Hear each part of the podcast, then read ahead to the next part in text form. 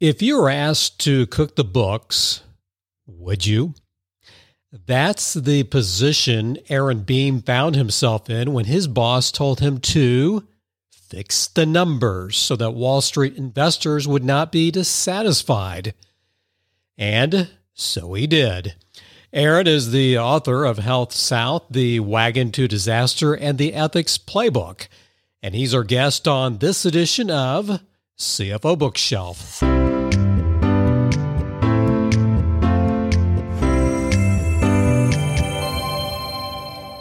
Hi, everyone. I'm Mark Gandy of CFO Bookshelf. My friend and co host, Bruce Reed, he's on assignment.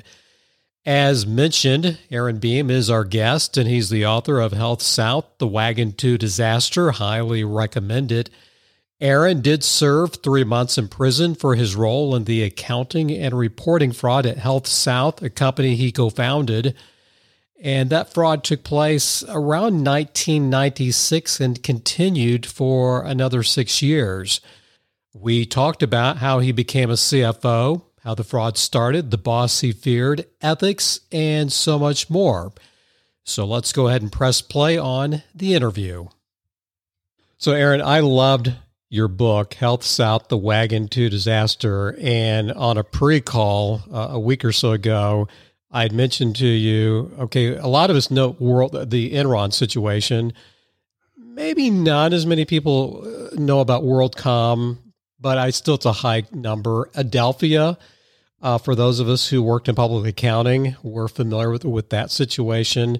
A Crazy Eddie, Crazy Eddie, that should get a smile. Oh, yeah. That should get a smile on everyone's uh, face. But HealthSouth, I had to just wait a minute. Health, Health, HealthSouth when you speak, have you found that people you've had to jog their memory a little bit? Well, a lot of time has passed since uh, it all went down. So, to some extent, I'm, i speak to a lot of college kids, and uh, a lot of them have no clue about what HealthSouth was.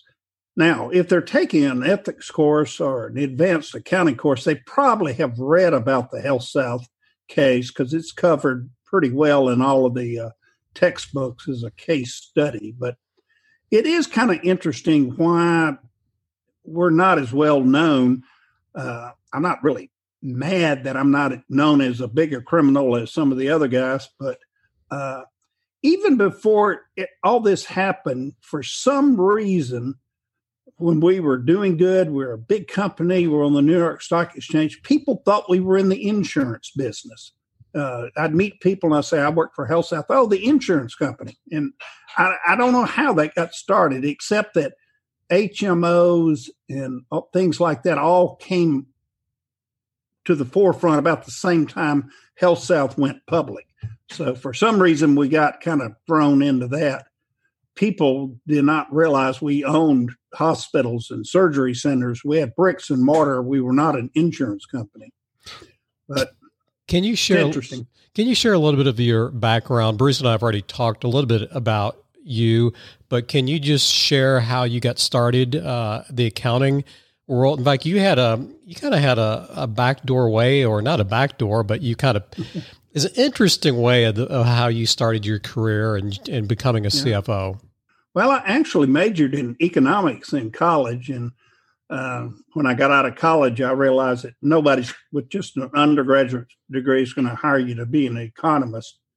But I very quickly discovered that every company, every organization has a set of books, and everybody needs a bookkeeper. And so initially, I started basically as a bookkeeper, even though I knew how to run a trial balance and pull a financial statement.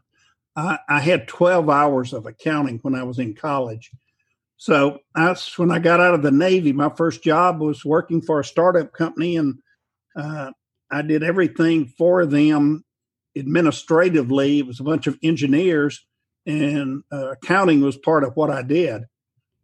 But I soon discovered that if I was really going to make accounting my career, I needed to be a CPA. So more than 10 years after being out of college, I had taken enough accounting courses that I could sit for the CPA exam, and I passed it and became certified in Texas.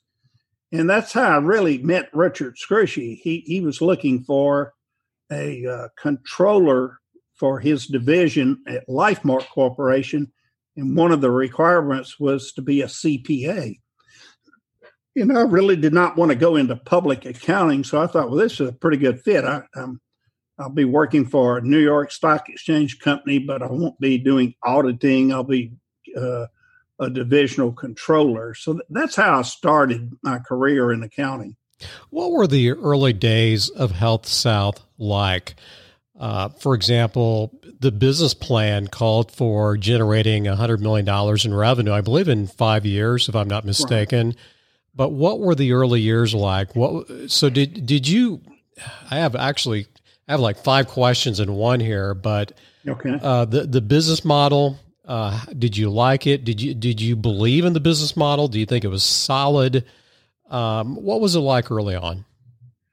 The early years were a lot of fun when we were starting the company, raising venture capital, taking the company public, uh, knowing everybody's name in the company.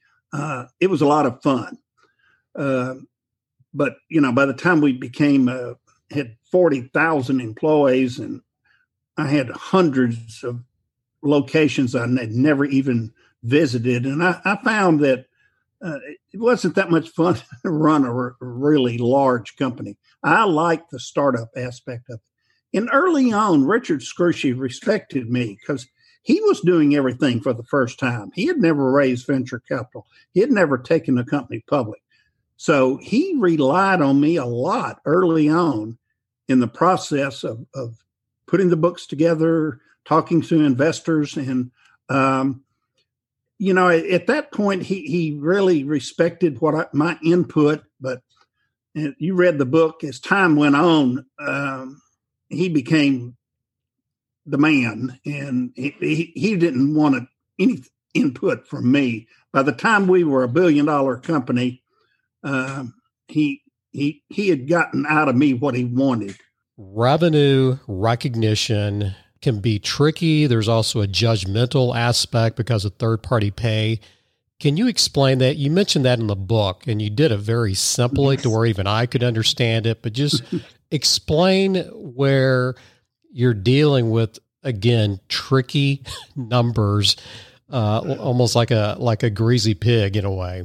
Well, it all goes back to accrual accounting. Uh, when you record your revenue, uh, in any business, you haven't yet received any cash. So you haven't really completed the deal. Uh, so booking your revenue is, is, a game of estimation, estimating what you think you're going to collect, and you have to make reserves for bad debts. In healthcare, you have discounts with HMOs, Medicare, Medicaid. You have a lot of bad debts. So when a patient uh, runs up a bill of say ten thousand dollars, you know you're not going to collect the full $10,000, not in healthcare. So you have to make allowances to book that revenue. And there's where the judgment thing comes in. You have to make allowances for how much of that $10,000 you're not going to collect. And of course, this is a window to committing fraud because uh, not only is it tricky, but very few people understand healthcare accounting. Uh, I defy anybody to go into a hospital, spend a few days there, have some surgery, and be able to understand their bill when they go home. It, it's impossible. People don't understand it. So that makes it subject to um, problems right there. Now, I would like to correct you in one thing you said. You said before the company went south, we really ne- weren't, we never really went south. Our company never got into financial trouble or anything like that. We were not like WorldCom, who the business model there went south. They started having problems in the industry and they did things to help their accounting to make their numbers. Our problem was Richard Scrushy overpromised Wall Street what he thought we could deliver. So it wasn't a matter of going south we just weren't able to make the numbers that Richard was promising. And um, that's, uh, to me, that's a distinction. That's a difference. We were a very good company. We were making plenty of money. But Richard wanted more and more and more because he had millions of stock options.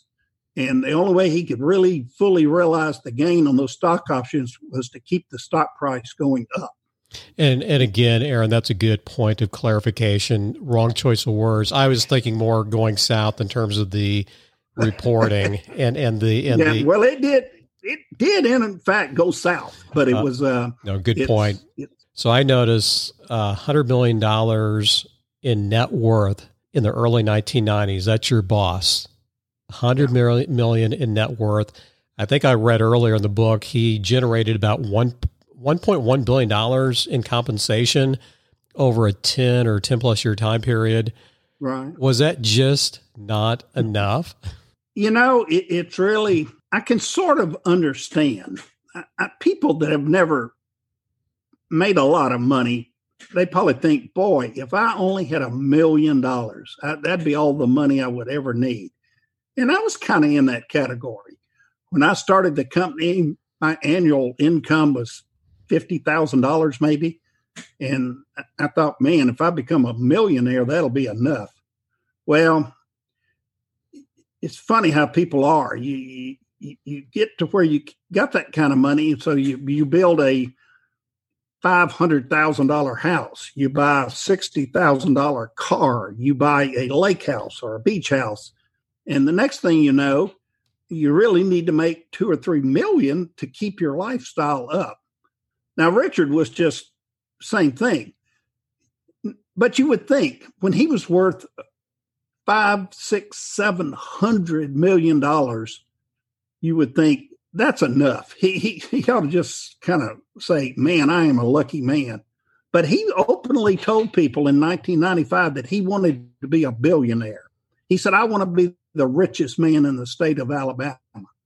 And uh, if you ask the average person on the street uh, what causes fraud, most people say greed. People are greedy. That's the reason people commit fraud. And with Richard, that really was the case. He was greedy. He wanted more and more and more. But many times people get involved in frauds, much like I did, because I wanted to hit Wall Street expectations. I wanted to, um, to some extent, I wanted to keep the money I had, but I, I didn't participate in the fraud because I thought I'd make a lot more money. That really wasn't the way it went.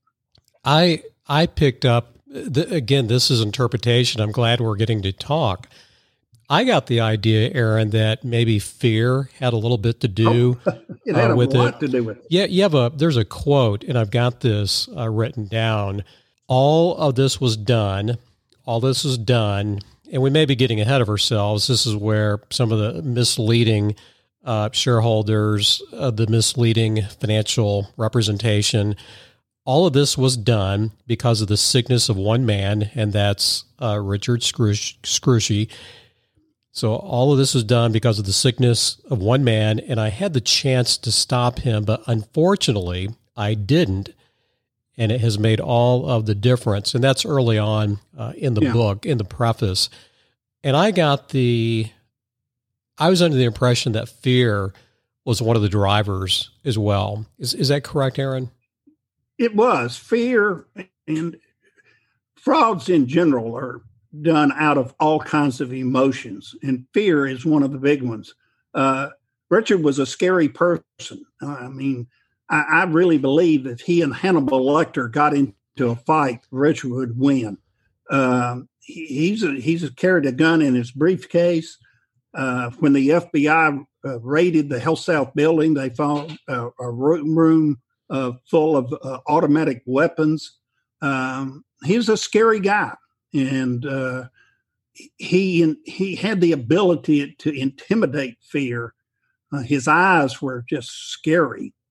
Um, I, I was doing a talk show in Birmingham when I wrote HealthSouth, the wagon to disaster, and a uh, a lady called in and she said, Mr. Beam, you may not remember me, but I used to work for you at HealthSouth. And she said, when I occasionally had to take checks in for Mr. Scrushy to sign, she said, I would tremble. He had the eyes of a reptile, and it was scary just to be in his presence. So, and he had that ability to to to scare people into doing things. Um, it's just, it's hard to explain. You just have to be around him to understand what I'm talking about. But uh, now, fear too, fear of losing my money, fear of disappointing Wall Street, not just Richard Scrushy, but Wall Street in general. So there's all fear is a big motivator in, for many types of fraud. Losing a job, uh, losing a job, disappointing your family, supporting your family. Yeah, all those things. Hey, let's let's back up just a little bit. Uh, during that high growth period, you guys went on just an acquisition feast. I mean, you were acquiring uh, properties and and a healthcare provider just right and left. And what what drove that? Because I found that also fascinating. Because not only did you have to find uh, these acquisition targets, then you had to buy them, then you had to integrate them, assimilate them. What was that like uh, during that time period? Well, it was really tough. Um, and again, it was all driven in large part by Richard's ego. Uh, we had a very high PE ratio on our stock. We were thought of as the leader in the field. And there were about seven or eight companies that did sort of what we did. And so it was easy uh, when our stock was selling at 30 because we, we were earning a dollar a share. Our competitors may have been earning a dollar a share too, but their stock sold for 20. So investment bankers are very good at seeing things like this and putting deals together where you, you trade your stock for their stock. They get uh, $30 stock for their $20 stock. So with no money out, you, you just trade stock and you acquire other companies. So it was kind of a perfect storm for us to do acquisitions. Plus, investment bankers are smart people. They knew Richard Scrushy had a big ego they knew he would love buying up his competitors. So every time they saw a company he they thought uh, would make a good acquisition for us, they brought it to us. And investment bankers want to do deals. They want to do deals. They do deals, they get commissions. So that's that's how it all got started. Now, it it was really hard on me and my staff because Richard really didn't pay. You couldn't go into him and say, "No, Richard, we can't do an acquisition. It's going to be too much work for my people." You know, he'd laugh you out of the room. so um, it, it just wasn't an option to turn down an acquisition, but it was very hard on my people because you know we'd acquire a company with uh, five thousand employees or two thousand employees, and overnight we had to add you know, 2,000 people to our pay in our payroll department.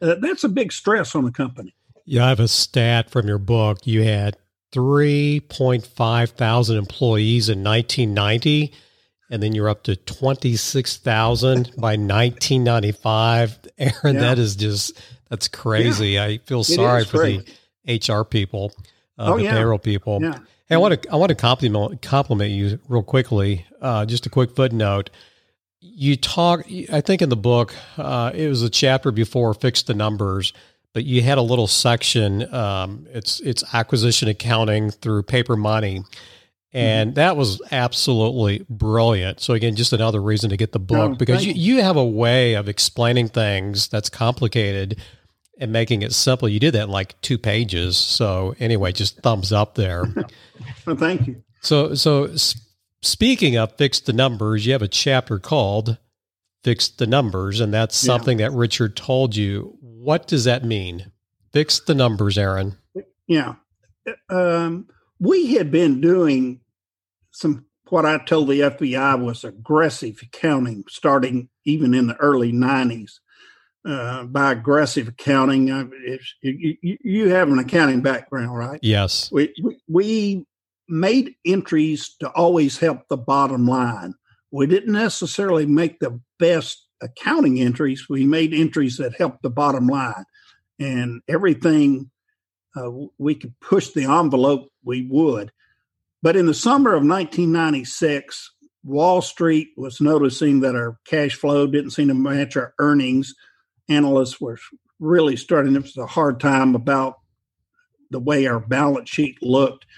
And I decided, along with my controller, chief accountant, that we couldn't couldn't do that anymore. So second quarter of 96, we went into Richard's office and told him we had to report numbers below street expectations. And of course, he just he went nuts. He's he's he turned red. He started trembling. He says, "No, we are not going to report numbers below expectations. Um, the stock's going to crash. We'll all be sued. Yada yada yada." He says, "Get back in your office and fix these numbers. You've done it before. You know how to do it. You've gotten lazy.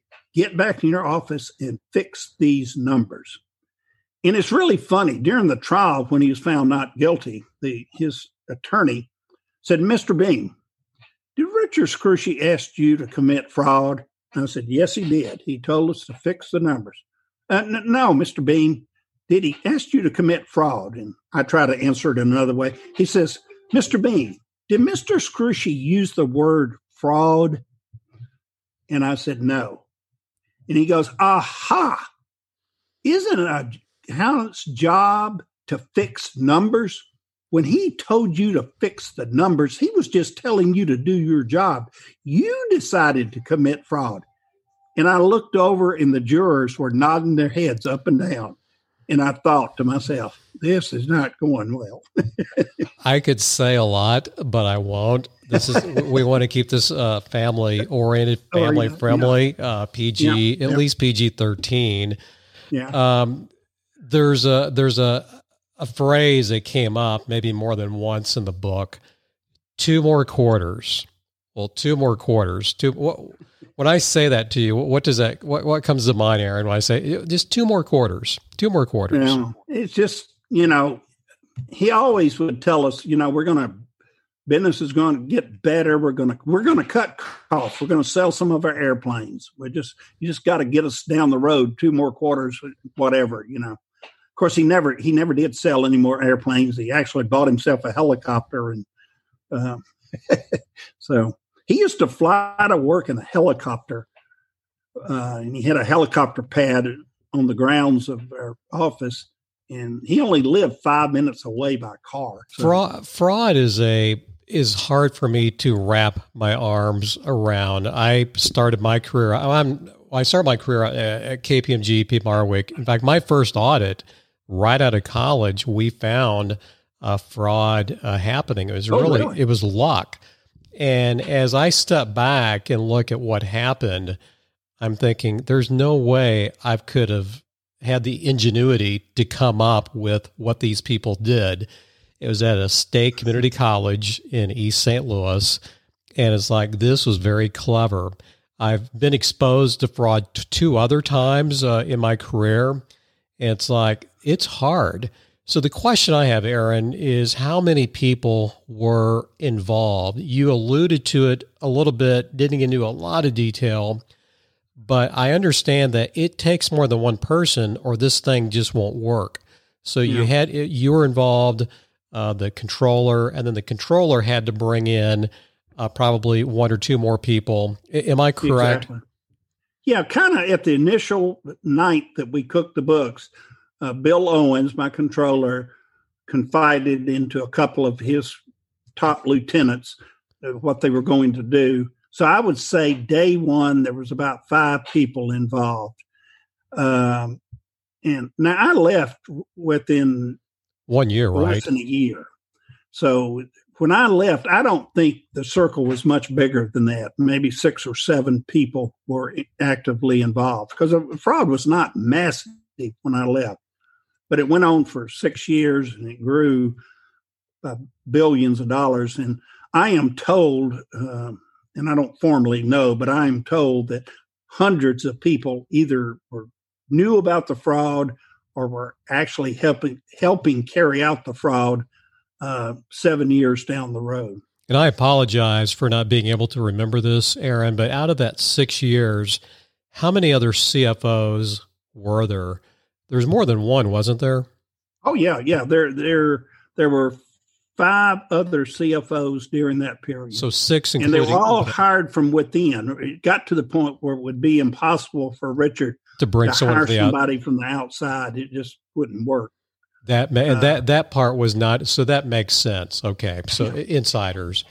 So yeah. six years goes by. Now I don't want to give away too much in the book, okay. but you did wind up in prison, and thankfully yep. only for about ninety days. Is that correct? Yeah, yeah, yeah. I was really lucky that I got such a small uh, sentence. And it was like a the way you described it was like a camp. Can, can I ask you real quickly what was prison like? A federal minimum security prison is the prison of choice if you have to go to prison.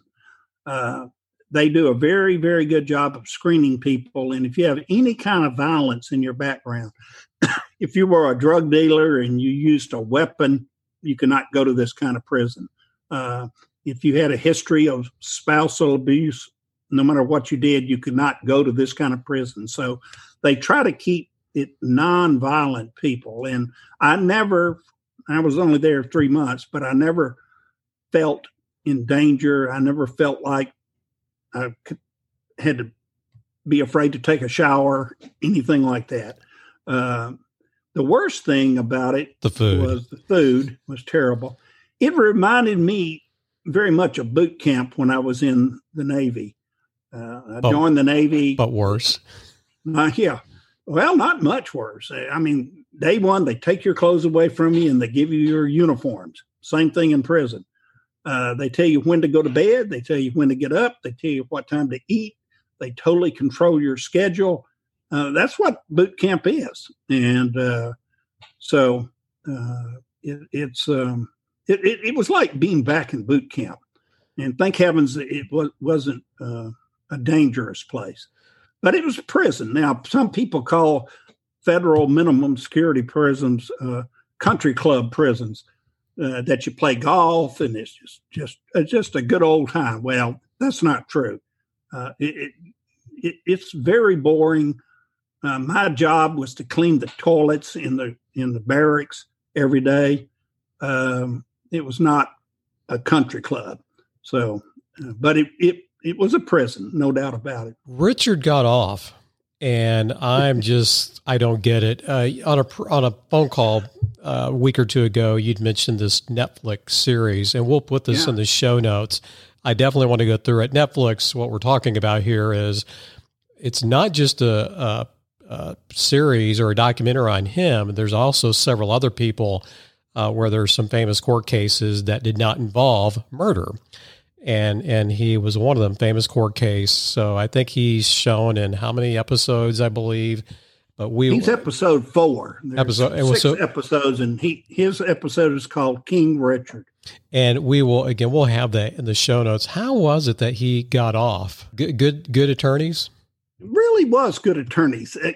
At the time i didn't think they were because i thought they were kind of despicable but you have to realize and it took me a long time to realize this a defense attorney is not trying to find the truth. His job is to keep his client out of prison. Okay. Okay. He's not looking for the truth.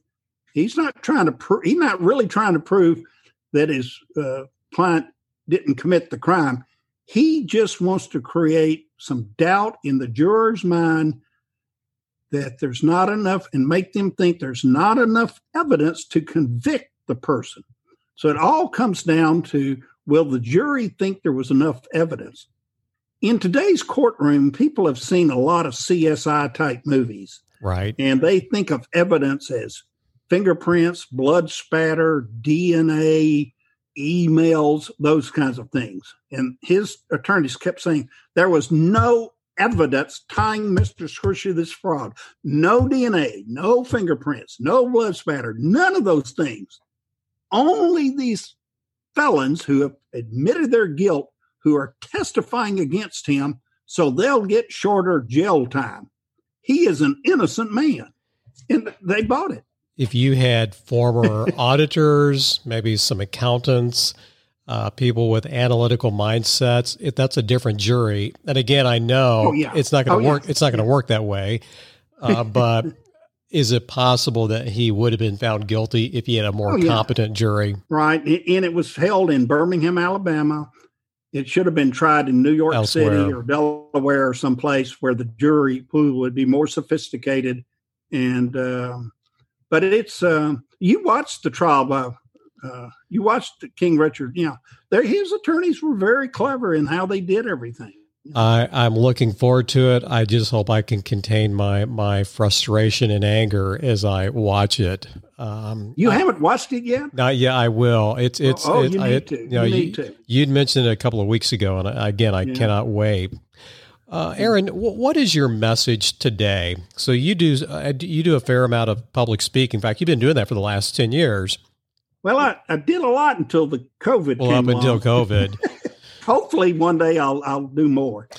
What, so, what is your message to CFOs, controllers, accounting managers? Because we all, a lot of us can say, well, if I were in Aaron's situation, I would have just said no, and no, it's not that easy. I mean, uh, again, we're talking narcissism at a level to where he's like way off the charts, and uh, you'd hope that nine people out of ten do the right thing, eight eight out of ten, but it's it's easier to say it when we're not in your shoes, walking in your shoes. So what's what's what's the message you have for people like this?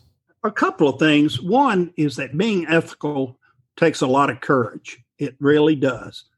Uh, most people know right from wrong, but people have trouble doing the correct thing under certain circumstances, certain pressures.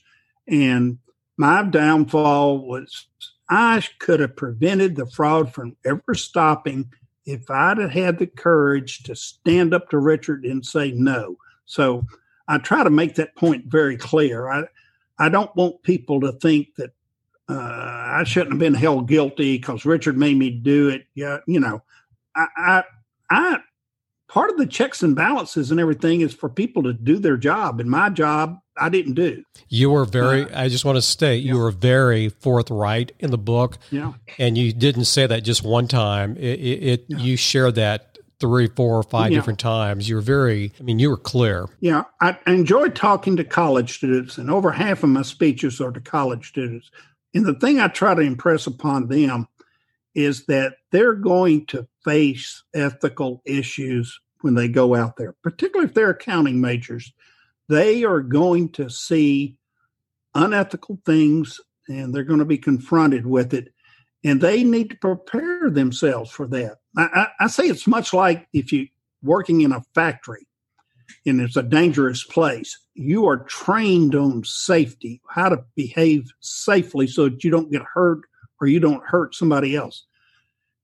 There are ethical dangers out there, and you need to realize that, and you need to train yourself mentally to stand up for what is right and realize that it's going to happen to you. It, it you, you you saw it. You were an auditor. You you you know that there's things out there that it's easier to just kind of turn a blind eye, put make a note in the work papers, and just go on. You know. Aaron, I hope this is not a curveball to you, but whistleblowers, whistleblowing, are the laws good enough, fair enough? Is there a safety net that's solid enough for whistleblowers who say, hey, there's something wrong here, I want to come forward? Have you thought about that much over the years, and has that come up in your speaking? I, I do. I speak about that, and I think it's a lot, lot better than it used to be. Today, every major company has a whistleblower hotline. Every major company has a compliance officer. Um, so boards of directors are more aware of these issues, and it's. I think they're being protected. And w- with the Dodd Frank law being passed, you actually can uh, be rewarded financially if you uh, expose a major fraud and the government recovers money. Uh, don't have the statistic in front of me, but I think in about a six or seven year period, uh, whistleblowers collected $35 million for exposing fraud. Now, it's still a tricky thing. First off, you don't want to blow the whistle on something and be wrong. And be wrong. Then you, you, have screwed up that's somebody's life. Killer, killer. yeah, mm that's a career killer. So you don't want to you don't want to be herky jerky about it. What you should do if you think you know somebody's doing something wrong, the best thing to do is just directly go to them and say, "Look, what you're doing here is wrong. I think you know it's wrong. You need to stop it." You know, and hopefully, as Barney Fife would say, you nip it in the bud. Um, but if that doesn't work, and particularly if human safety is involved, environmental issues are involved, or stockholders losing money is involved, you should blow the whistle. You, you, you need to. The thing that I think about all the time is as a child, you're taught don't be a tattletale. The mafia, the worst thing you can be is a rat. There's all kind of terms, snitch, uh, stool pigeon, all of these terms that are very derogatory toward whistleblowers. So there's kind of a built in uh, thing there that you don't want to be a whistleblower. You don't want to be a, uh, uh, you know, what did I say to begin with? Don't be a tattletale. Right. So it's it kind of goes against our nature to rat people out, but in certain circumstances, you really should. I caused stockholders to lose billions of dollars because I didn't have the courage to stand up and do the right thing. Aaron, does ethics training work? I, I might rant just just a little bit, but does ethics training work in your opinion? Yes. It's just like I said with safety training if you train people to be ethical in how to do it and how to spot unethical situations, it does work. Now, just paying lip service and saying, uh, do the right thing, don't be naughty, uh, be ethical, that's not going to work. You've, you've got to preach, you got to walk the walk and preach the talk, but ethics training does work. The reason for my potential rant, which let me rant just a little bit, and I want you sure, to push. I want you to push back really hard. The, the late okay. C.S. Lewis, uh, one of my favorite writers, he he once said, I think it's in the book called The Great Divorce. Uh, he delineates between the grumbler and the grumble. So you can be a grumble, you can be a grumbler and get over it, but if you keep grumbling and grumbling, you can become a grumble, and before you know it, you cannot undo yourself. And so you take like Richard, I think there may have been a point where he may have been a good seed, a, a good guy, a good apple. And something just along the way got to the point to where there was no point of return. And that's kind of where I'm coming from is if you take a person who's already bent toward being greedy and, and a bent toward doing what's improper all the time and can't see the difference between right and wrong – that's kind of where I'm coming from. But I, I do agree with you, but I question if you already have that that heart who's bent on doing something um, wrong. And so that, that's where I'm coming from. Ethics training does not work on a sociopath because they they they thrive on being dishonest. Okay, right. And one in twenty five people are sociopaths. What? Say that again. One in twenty five people. One are. in twenty five. I did people not. Interesting. Now, now they're not all serial killers. They're not all. Some sociopaths are lazy. Okay, Richard was not lazy. Some sociopaths are. Uh, take a gigolo for example. He wants to have a relationship with a woman or many women, so he can sponge off of them, live off of them, because he doesn't want to get a job. And, and that kind of guy may very well be a sociopath. So sociopaths take different forms and I think when you hear the word sociopath, you think the very worst. But uh, so, how many people are sociopath to the point that they commit murder or actually steal money? It's probably not one in 25. It's probably a much smaller amount. One of the questions I like to, to ask every guest, Aaron, is if you are going to get to do a TEDx talk at mm-hmm. your local community college, uh, local university, uh, what would be your topic? Now, before I before I shut up, you have a little bit of an unfair advantage because you do do a lot of public speaking. Yeah, but but yeah. still, let, let me go ahead and ask the question anyway. And you have not had a lot of time to think about this, but do you have a topic that comes to mind? Well, the only thing I, I think I'd qualify to talk about is ethics. Um, and I've actually thought about going through the process and doing a TED talk, but I just never have got, got myself to do it. But uh, I'd be on the front row, sir. Well, well, you know, I, I, it'd be much like some of the things I've said today that people need to realize that um, it, being ethical is hard work. It takes courage. It's not just knowing right from wrong. It, it's it's a lot of things, and people, based on circum, people think they're more ethical than they are. Mm-hmm. They really say, "I would never do." Yeah, I wouldn't do that. But put in the right set of circumstances, people will do things that are unethical. Speaking of Uh, eth- and speaking of ethics, and I sorry I, I stepped on you. Speaking of uh, no. ethics, you have written a book called the Ethics uh, Playbook, and I do hope we get to talk again on another Yeah. on another conversation because I've enjoyed this.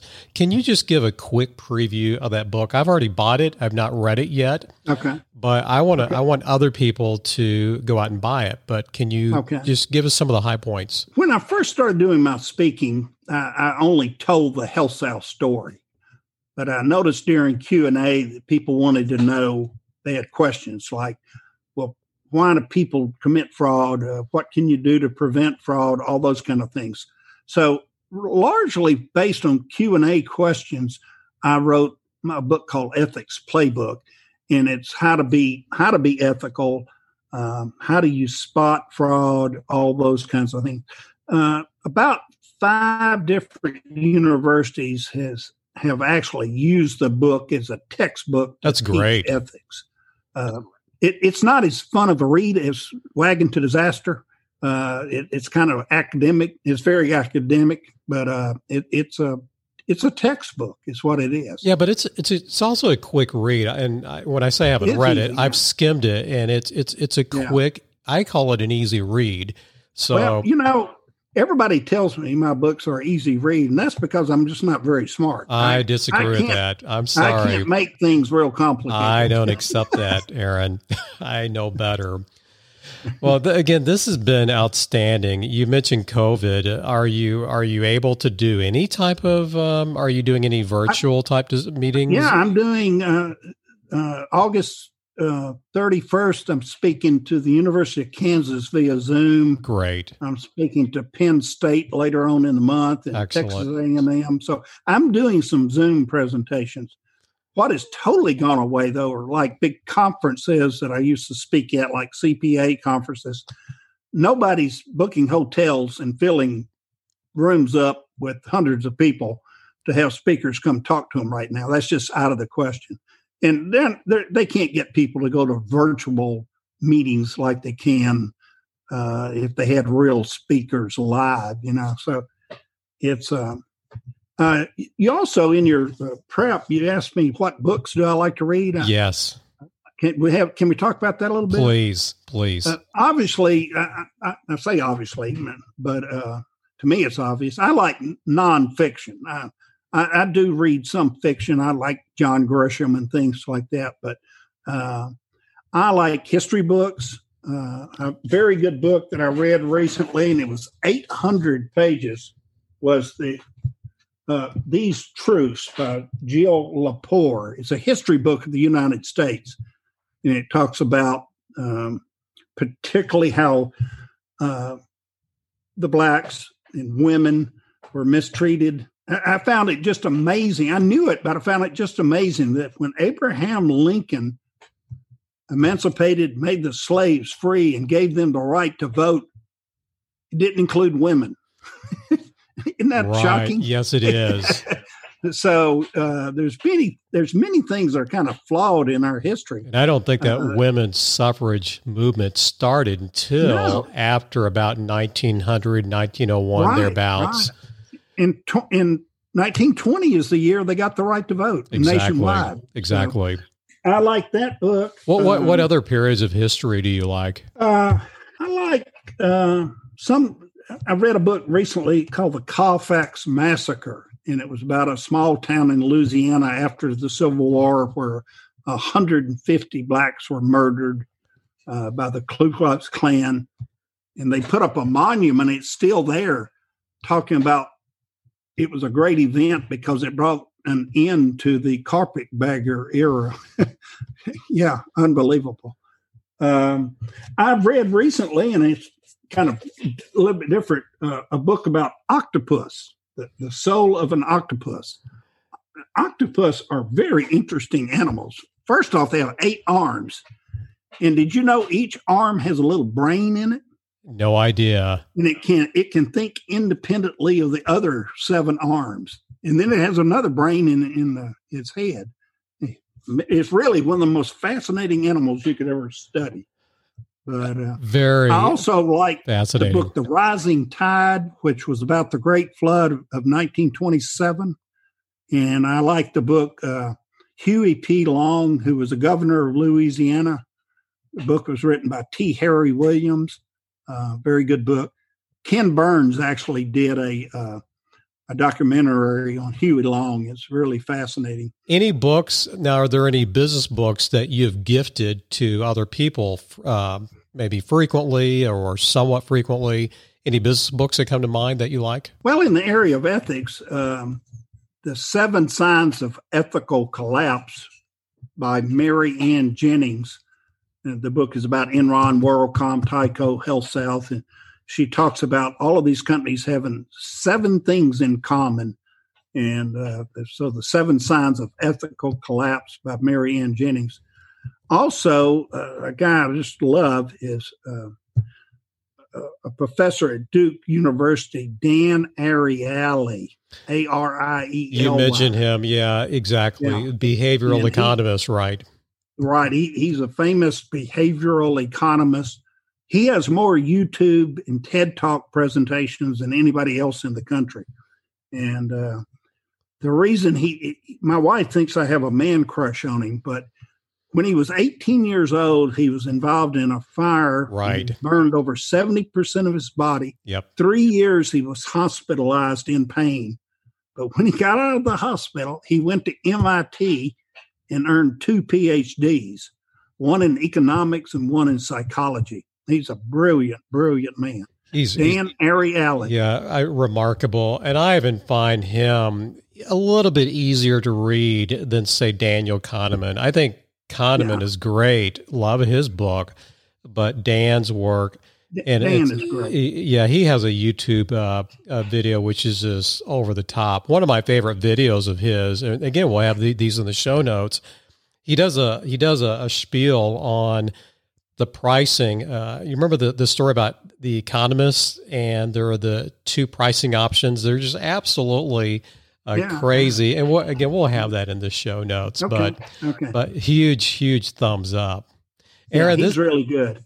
Aaron, this has been outstanding. And again, I do hope that we can chat again in the future about your Let's other do book. It again. And, uh, maybe, you know, I'm doing podcasting now, so maybe I could have you on one of my podcasts. Well, would, would, real quickly before we leave, tell us a little bit about your podcast. How's that going? Okay.